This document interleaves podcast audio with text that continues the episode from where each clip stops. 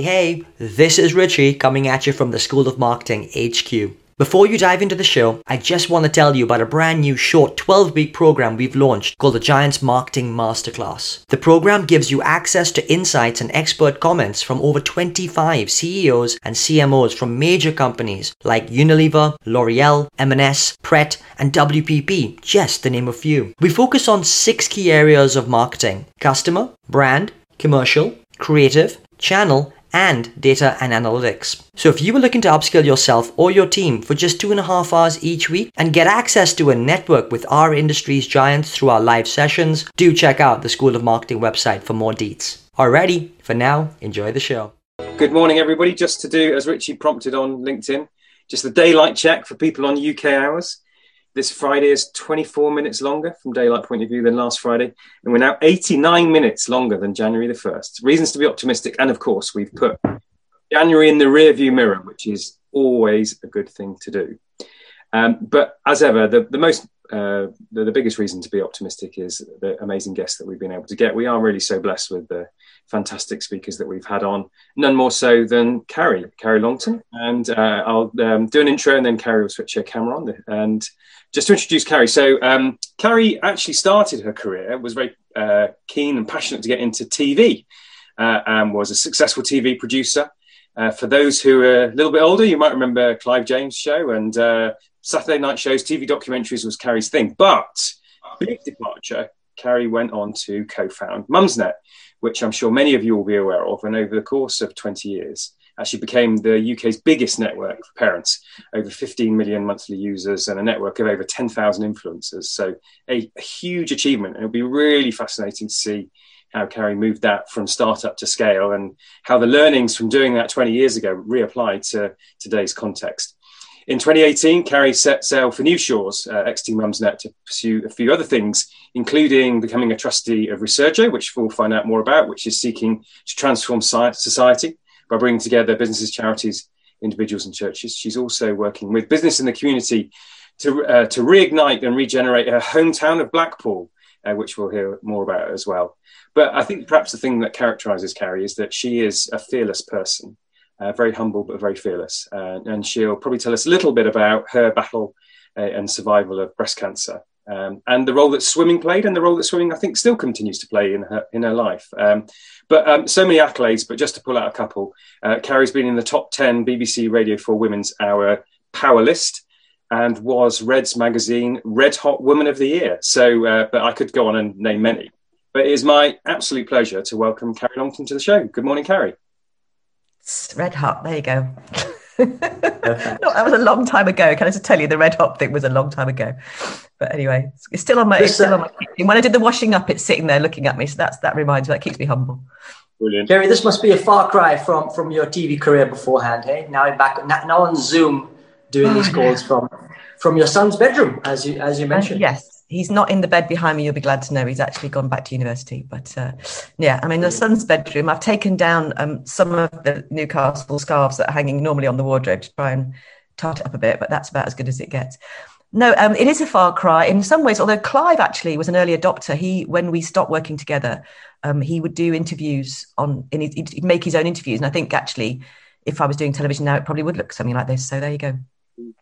Awesome. Well, look, Harry, um, um, first of all, um, from the bottom of my heart, thank you very much for everything that you've done through the years. And, and it's a real personal sort of accomplishment that you're on this morning because I have two little ones, uh, a two year old and a one year old. And before they both um, came to be, you know, me, me and the missus spent many, many hours on Mumsnet. So, you know, it's just remarkable to actually see the person who, who created it um, and, and to see where it is today. So it's great, great to have you on, Carrie. Um, just let's start off and ask. You know, the last year has been turbulent for everybody, but how's it been for you? Um, I wouldn't. I've been very, very lucky in that. Uh, you know, my father. I mean, I don't want to say out loud too much, but my dad, who is nearly ninety, is still with us. So that seems to me like the biggest achievement so far.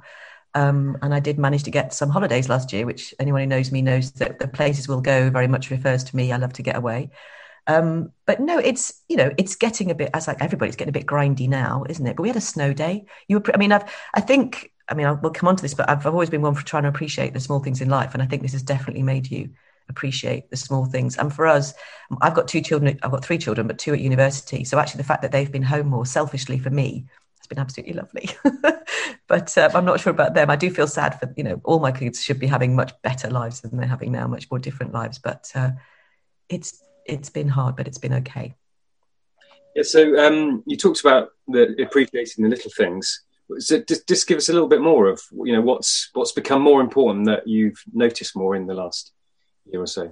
Well, right at the beginning, actually, I can't remember it now, but on my Insta, I, I came up with a list of things that I'll never moan about again. I meant to laminate, of course, I didn't laminate and put on the fridge, but you know, you know, you used to moan about packing to go on holidays. Like, oh my god, why would I ever moan? And my dad, I wish my dad would, would come and stay with. I see my dad about. He lives in Wales, but I'd see him all the time. But he'd put the, the Netflix on in the lounge really loud. I mean, you could hear it on every floor of the house and I can't wait. I can't wait for him to come back and do that. And my kids would come home and make a mess. And it's like, I really want your friends to come over and make a mess. You know, I want to fight about whether you're going to a party or not. You know, all those things um, that you took for granted and just nipping out, going out, going somewhere, going out for nipping to the pub for dinner, you know, on a Friday night without booking it, and you know, all the things that everybody misses. But I think. Um, and I def- definitely appreciated my swims, although they've gone now. I mean, I've always appreciated my swims, but no, no outdoor swimming at the moment for me, sadly, because it's uh, it's all shut. Hey, Carrie, and you know, um, maybe maybe um, they'll, they'll, be watching the show today, and uh, you know, maybe come and give you a bit of a surprise. Hey, who knows? The kids. Um, You've got little ones. Yours have been up for two hours. Mine won't get up for another three or four, so don't worry. well, look, there is playback. There's a playback option, so I'll, I'll be sure to send it to them. That'll be okay. fine. But look, Carrie, I, I want to ask, right? exactly.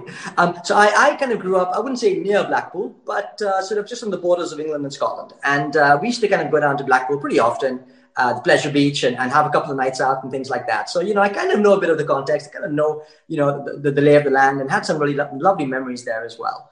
Um, but you know, how does someone growing up in Blackpool then end up kind of you know getting on TV and then having this amazing career with Mumsnet? How does that happen? I mean, what were some of the the early highlights that were able to to get you to to where you got to? Um, I, I actually came from just outside Blackpool, where the average the seventy percent population is over seventy, a very little sleepy suburb of Blackpool, and it's a terrible thing to say, but I just because it's a lovely place. I love it. I, I, know, and I love all the people who are still there. But for some reason, I just wanted to get away. I wanted to get out. I think a lot of young people do.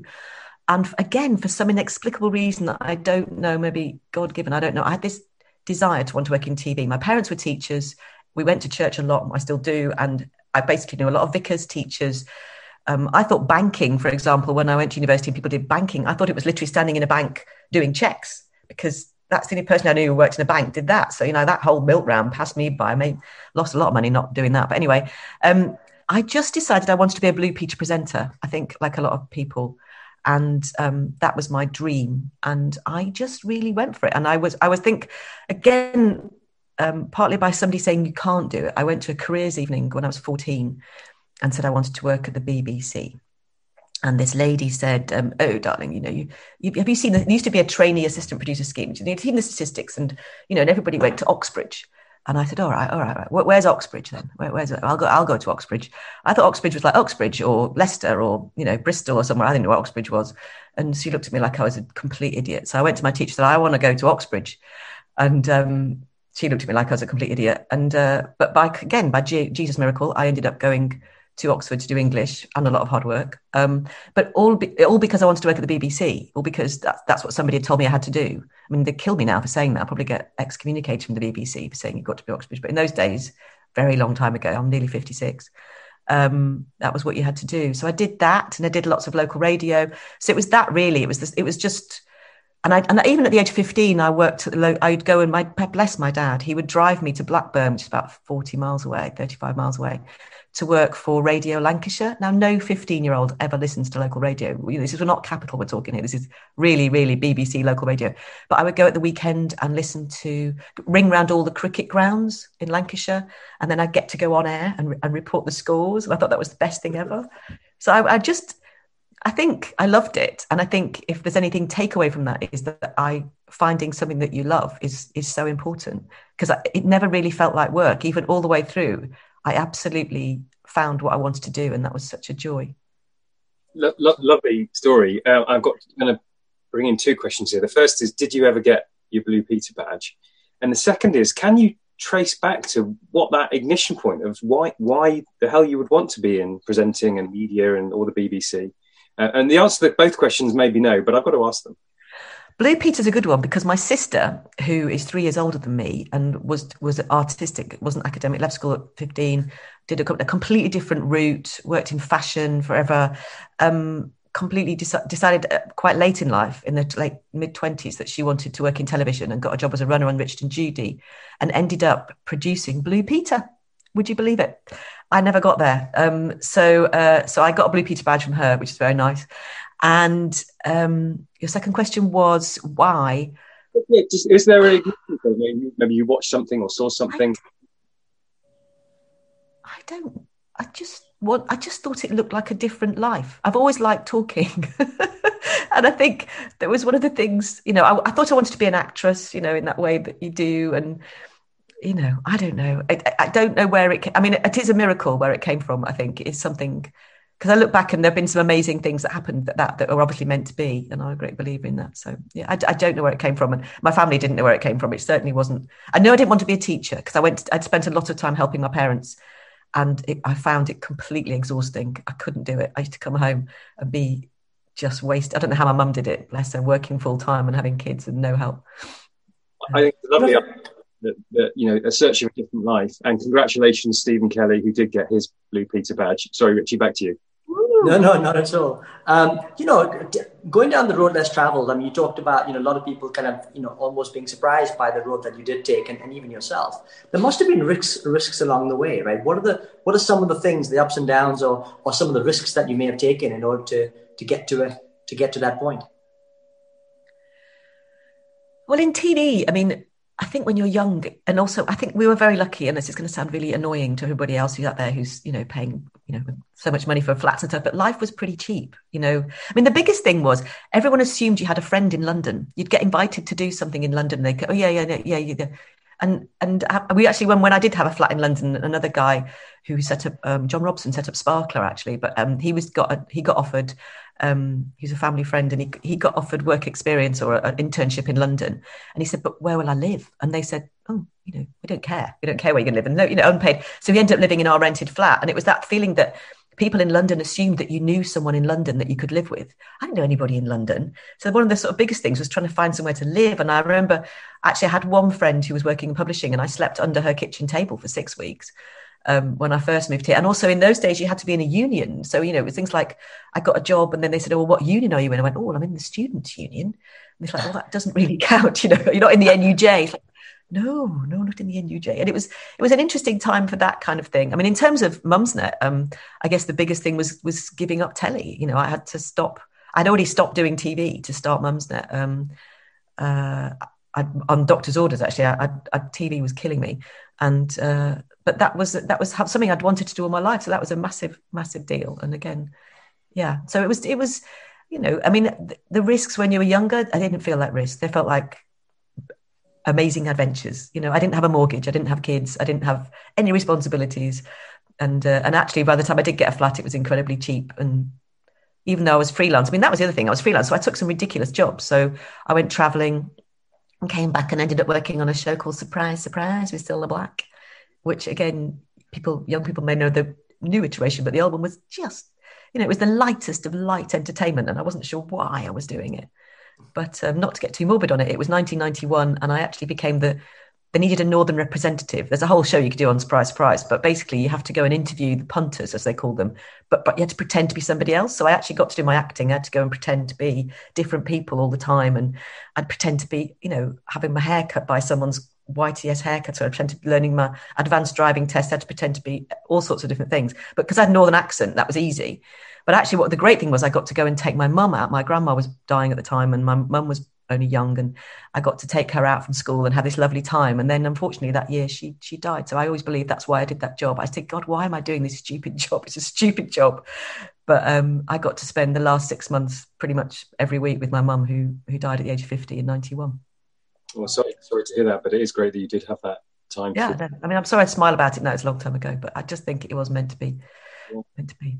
Um, so let's let's change focus to Mumsnet. Um, and uh, I'm so interested to know what was the genesis of Mumsnet, and then I'm going to allow you to build on that because to bring in Matt's question, which is what were the biggest challenges in scaling it. So let's let's do the whole.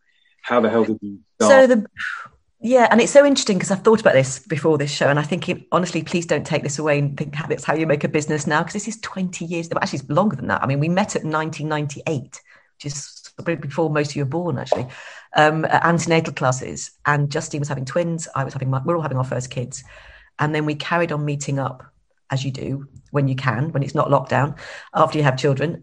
and um, initially, the idea was to give somebody a little bit of time off we'd look after their children and they would go off and gradually nobody wanted to do that because this is where we got all the most important stuff again most people are isolated from family i mean i didn't have a mum and the, you're clinging to the wreckage with these people this disparate group of people that you've just met and the only thing you have in common is that you're not sleeping and you have this child you have no idea what you're doing and um, and then after about a year of that justine decided she wanted to go on a holiday abroad with twins um, in the winter. And we were like, oh, oh, you're mad. And off she went to Florida, had a terrible time, came back and said, rather than asking you six, who were absolutely clueless, we shouldn't have gone there, um, why don't we ask the World Wide Web? And at this point, I'd just done ITV's Millennium Special. I'd had a child, I'd had 10 months off. I'd gone back to work part time. And it might, I, anyway, long story short, it wasn't working out. My little one was, didn't ever sleep. I desperately needed Mumsnet. She didn't sleep forever. She sleeps now, thank God, 22. So there you go. There's hope for people out there who've got kids. Um, and uh, I'd collapsed at the dress rehearsal, and my doctor had said, Do you really need to do this? And I said, Well, I could take a break. And Clive was retiring as well at the same time. So Justine said, Do you fancy joining me? And let's see if we can find out where to go on holiday initially. That was the initial plan. How do you ask people? Um, where to go on holiday, or why don't we do a sort of Zagat's guide to all the things you need for parenting? So this sounds really bleeding obvious because, of course, now you've got Google reviews, you've got TripAdvisor, but this is before Google was even invented, before TripAdvisor, before Amazon, before anyone did peer to peer reviews. So that was the idea peer to peer reviews from mums to help mums. And then we thought we'd ought to do a little chat room as well. But how we set it up, which is exactly how you wouldn't set it up now, is we went round, or I went round, we both went, every toddler group, every TikTok, every singing group that you went to, and we literally signed people up on a piece of paper. And then we went home to our big bulky computers with dial up. We pressed a button and half an hour later we got on and then we inputted that information. And we launched with a review uh, of 250 buggies and a chat room.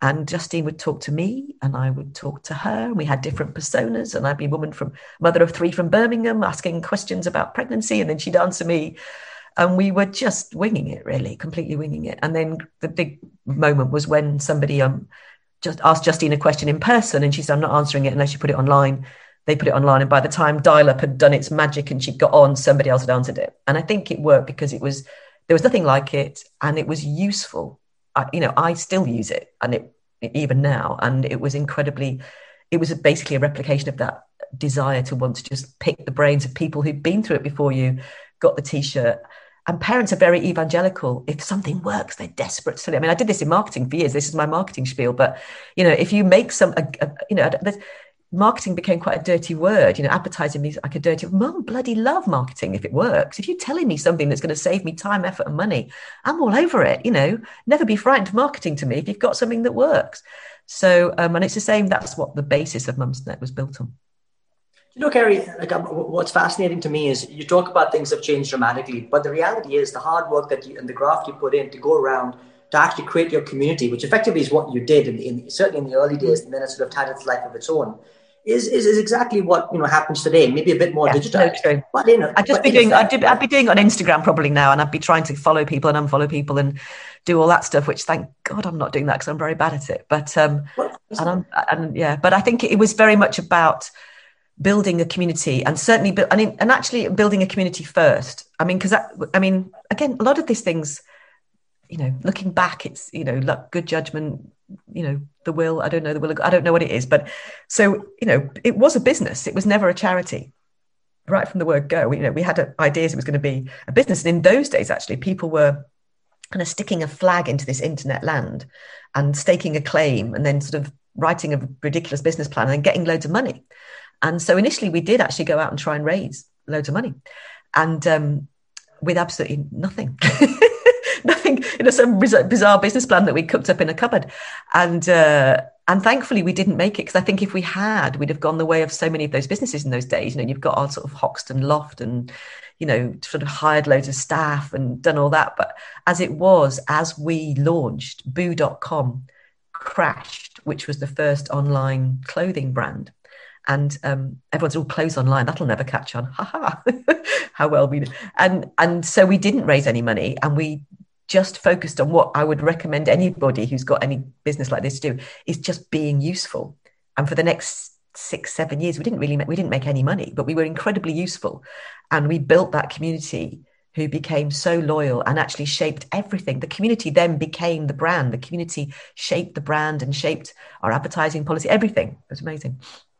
It's um, we could easily skip past an important fact around Mumsnet, and for many people around the world won't realize this, but in truth, you, talk about at the same time as Boo.com. I mean, Mumsnet was an absolute forerunner in terms of creating an online exchange. Uh, you know, years ahead of Facebook and others. Um, so I'm, I'm, sure you, you know, sometimes hopefully reflect and realize just what an amazing thing it was you did back then. But um, what, what, what, what do you think has been your proudest achievement? It may have been the Genesis, but you know, what, what's the proudest achievement along the way? Oh, for sure, the community. The, the, and this is going to sound really, but the kindness of strangers the, the sort of being able to put out there because there is kind of whether mums that exist or not strangers are kind to each other but having a place where you could facilitate the kindness of strangers was amazing. And um, so you know at various points in my life i've had to go on and ask for help and i'm always completely blown away by the fact that people are willing to help each other and you know, our 10th birthday, I suppose, was a proud moment in sort of more of the traditional sense, in that we, you know, it was hosted by Google, um, Gordon Brown and Sarah Brown gave, came actually Sarah Gordon introduced Sarah, Sarah gave the speech I love Sarah, and um, and that was a but the thing we talked about was the 10 big moments and we got mum to just devote on it. And they were they were big moments. They were people saving people's lives and they were people you know people's husbands having heart transplants and everyone lighting candles during operation and there were people, you know, starting a while for Maud, and Maud is a little girl who died of, of, of, sudden infant death syndrome, and and people doing, you know, fundraising and and just and someone finding a teddy that had been lost at Glasgow and taking it to taking sending it to Hebrides because they'd lost it, and there's the kindness of strangers, I guess, and that's still going on, and that's lovely.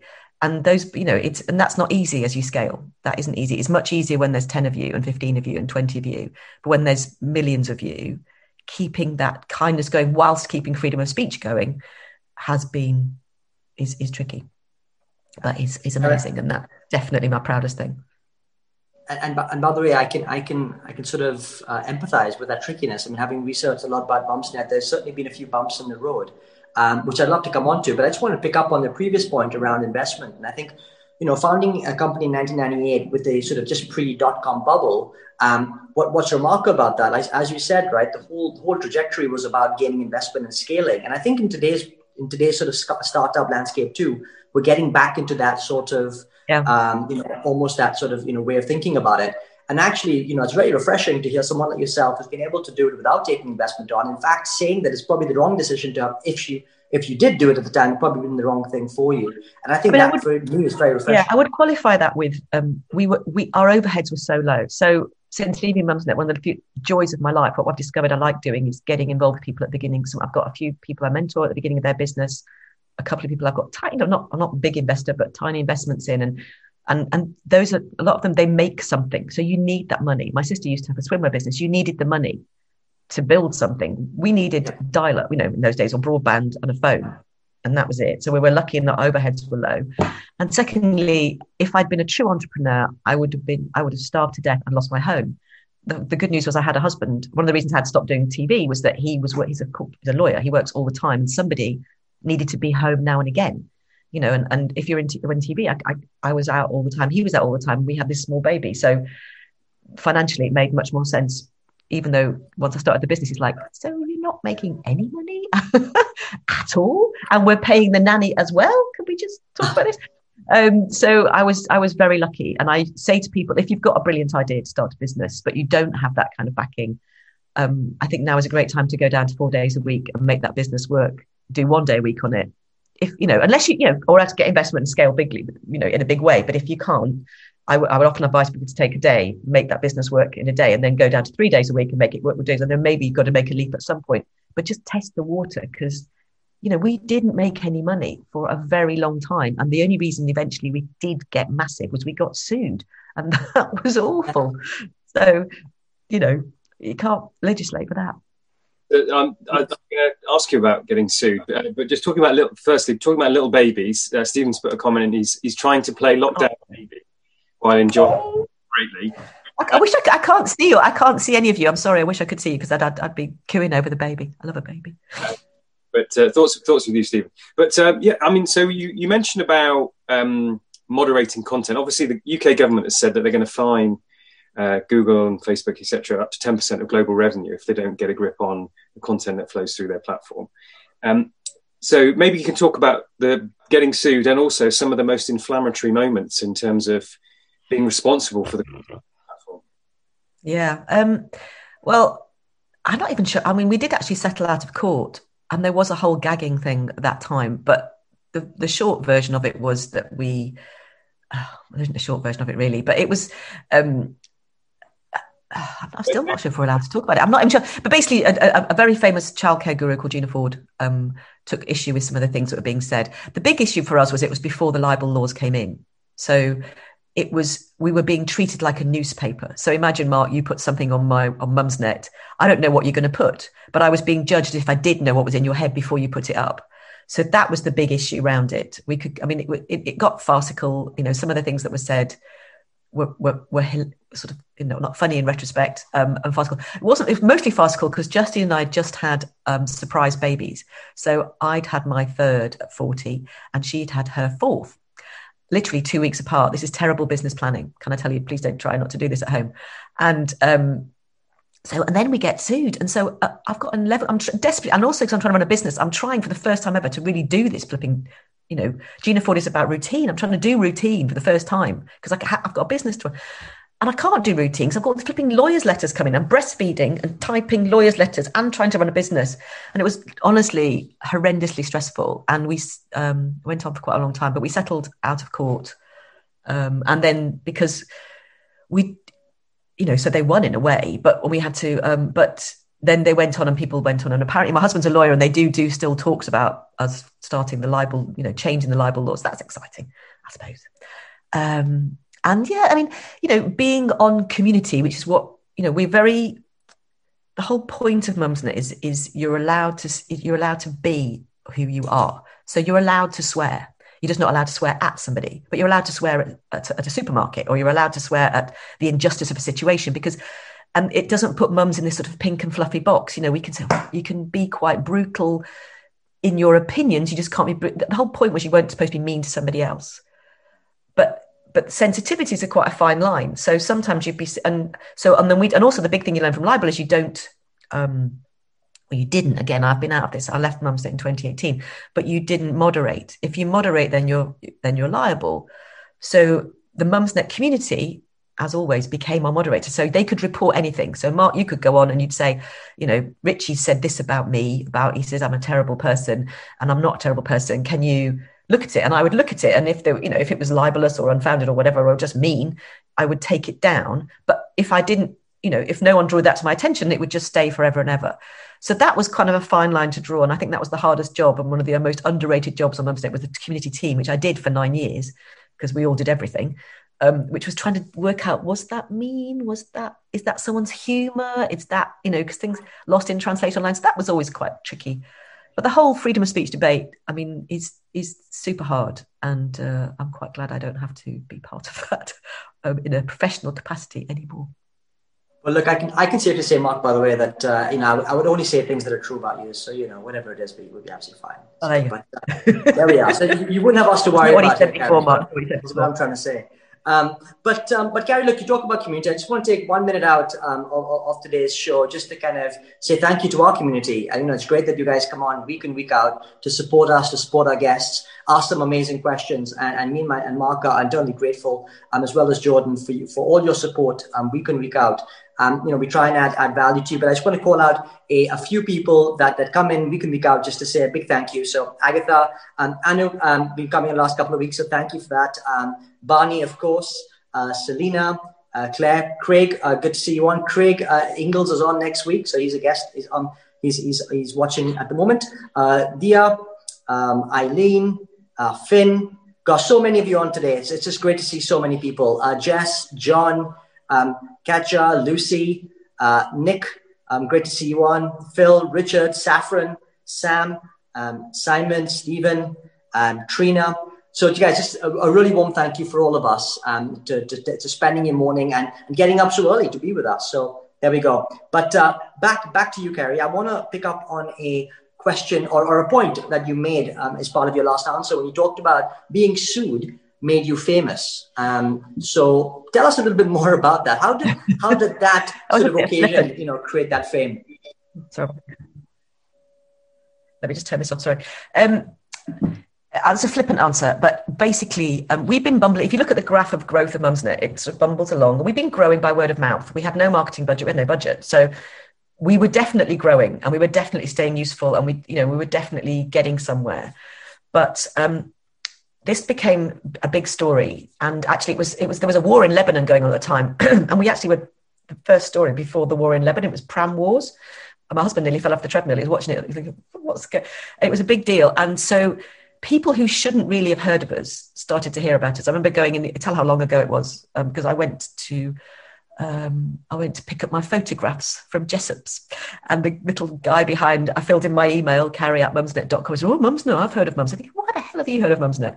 And so it just, be, we just became, we just got a lot of free publicity out of it. Um, and uh, that old no publicity is bad publicity, I think is not necessarily true, but in this case, it came out. And once you, it, the whole point of Mumsnet is again about the evangelical thing. Once somebody heard about it, it was like, oh my gosh, that's good. And once it, it worked. It didn't, you know, if Mumsnet had been rubbish and we got publicity, it wouldn't have worked. But we knew we had this nugget of an idea that was already working. We just needed um, a sort of wider audience. Again, now you probably take some Facebook ads or some Instagram ads and we get that wider audience that way. Um, but in those days, that wasn't available. So actually, a lot of our a lot of our promotion was from old print media. And I also say to people starting businesses, don't discount old print media because I'm I'm so still so influenced by what I read, say in the Saturday Times, or you know, I, I, I photograph things and, and take things and products and stuff. So don't ever be, you know, I think new media is amazing and you know it's it's so easy and you can do it everywhere, but old media still has to fill pages and people still read them. So um, my tip. I'm going to change tack a little bit. First off, I'm going to say welcome, Aideen, first time today. Very welcome. And also, hi, Claire Foster. It's been a little while, but great to have you on.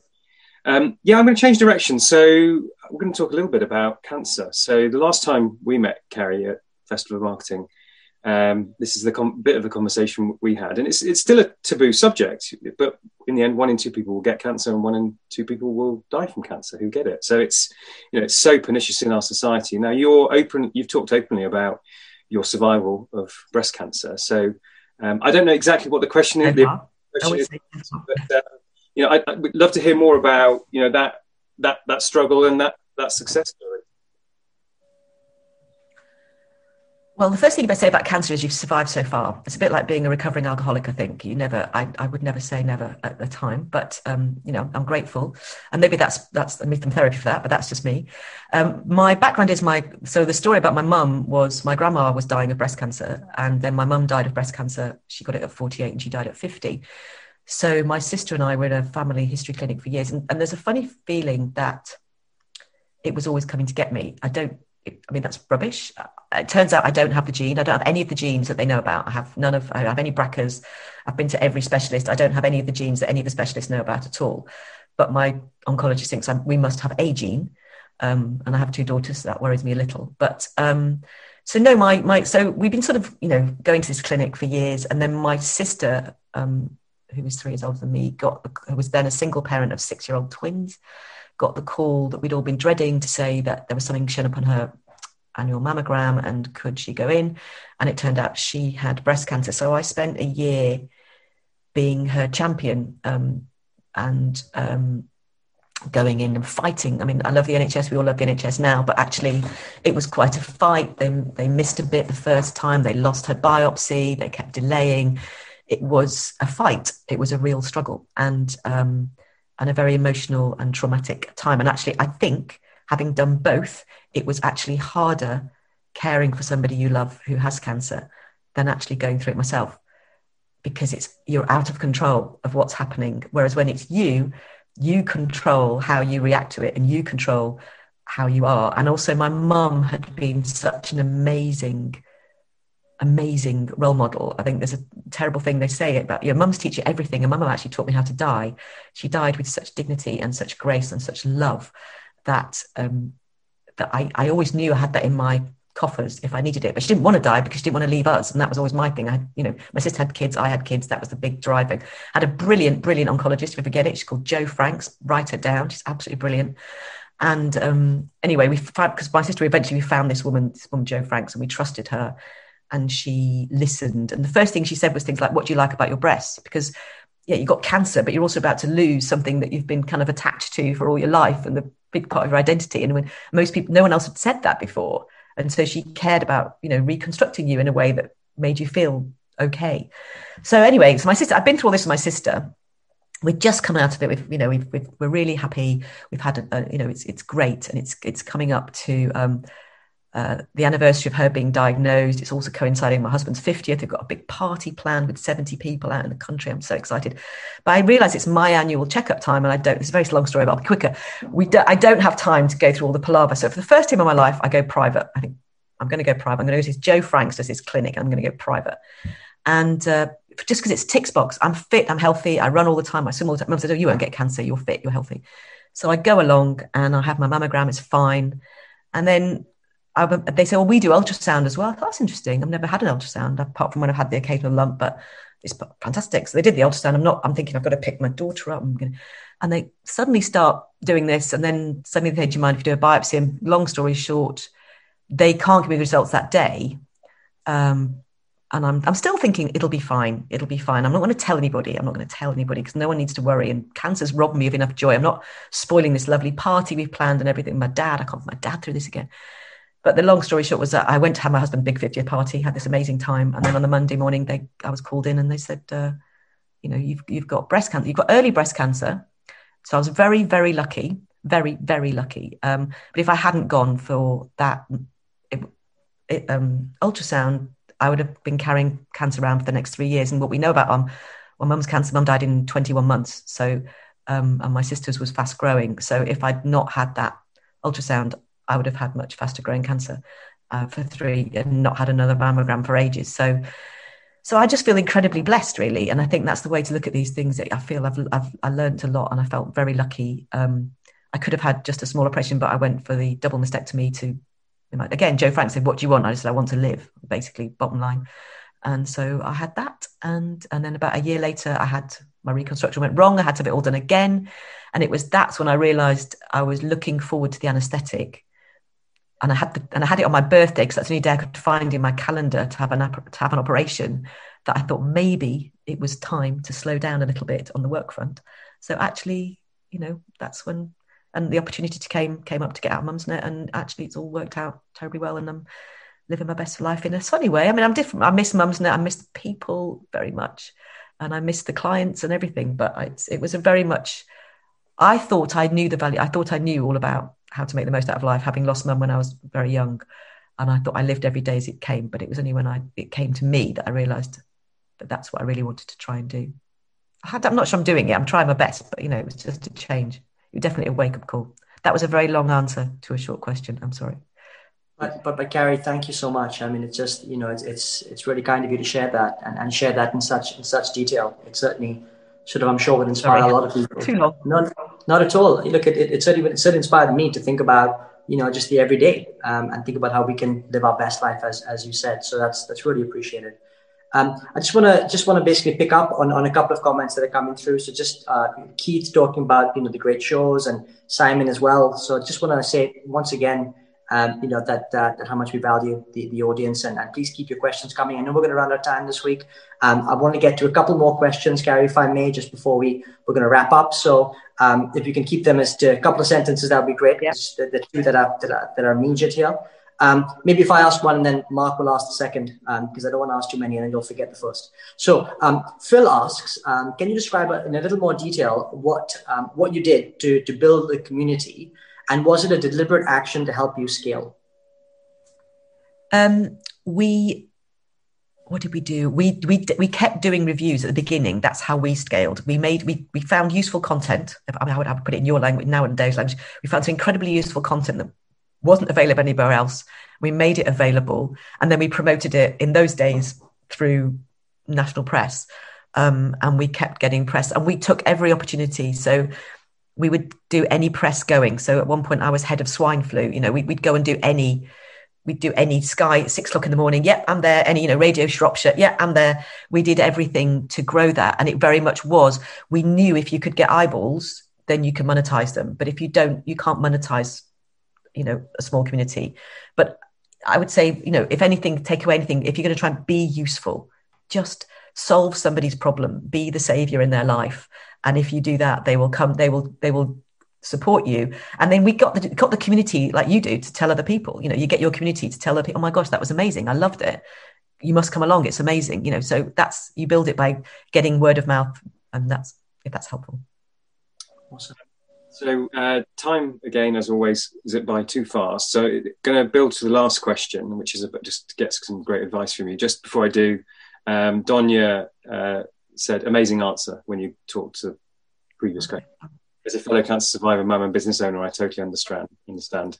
Uh, and thanks, Trina. It's really nice that you're you're so open. Um, so the, Matt's question has actually been there since eight eleven. Apologies, Matt. And Richard, apologies. I don't think we'll get to yours, but um, but we'll, we I'll will talk fast. I'm a very fast talker, so don't worry about me. Matt's what are your three non-negotiables to grow your, your career? I, I, suppose my I, would sort of fold that into in general from all your life's rich tapestry. What's what's your advice to people as they grow their careers and lives? Um, find a good mentor if you can. Find someone who you support, who will support you and and give you advice. Um, find some joy in every day. Make sure you find some joy, whatever it is. Find some joy in every single day because life is short and and and don't stress the small stuff too much. I mean, you know, you know regrets are a wasted emotion, but you you know, and if you have a bad date what have you learned from it? You know, learn from your mistakes, learn from regrets learn from looking back and try not to repeat them. That would be um, and uh, and be kind. Just be be, be kind because actually, um, you know, business is hard and working is hard, but kindness makes everything better for everybody else. Um, and if I'm allowed one more, I would say focus on your work life balance as much as you focus on your work, but not to the detriment of your colleagues. You know, I'm not talking about, I always think it's really important to, to have work life balance in a in the round, as it were. That doesn't mean to say, I mean, I worked as hard as any, hopefully, I pretty I hope people would say I work hard, but I work and, and, and I didn't, you can't have it all. But I did prior, work out what I really, really wanted. And that's really hard. But what I really wanted was to go to my kids' sports matches. that really mattered to me. And so I would prioritize that above pretty much anything. And I wanted to go to parents' evening and I wanted to go to concert. If you've got kids, the last advice I would give, there's always a dress rehearsal. If you get if your kids have a concert and there's a big meeting at that point, ask if there's a dress rehearsal because then you're the special mummy who came to the special rehearsal and you didn't miss out completely. There you go. Great, love that. A lovely, light-hearted way to end. Um, uh, I'm going to do a quick wrap and then hand to, to Richie and then do a, a, a prelude for next week. But um, I have to say today, Carrie, it's been quite an emotional one um, of all the sorry. Very, very good way. When you talked about the kindness the acts of kindness and then of course when you talked about your your, your cancer story. But um, I, the, my takeaways remember the little things. You sought a different life and you found it. Um, you turned risks into adventures.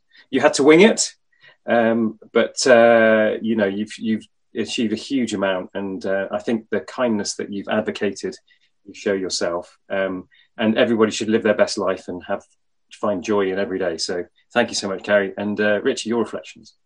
Yeah, totally. Well, look, uh, Carrie. First of all, you know, you were such an inspiration to me. Um, you know, before we even had this conversation, and just after hearing your stories, um, it's just remarkable the journey that you've been on. So, really, thank you for sharing all of that. And and, and by the way, just I think there's a there's a comment um, in the questions by an anonymous anonymous attendee, but it just sums up so well. So, a first timer uh, just love Carrie's honesty. It's been so brilliant. Thank you so much. And that really does, I think, sum up so much about what this 45 minutes have been about.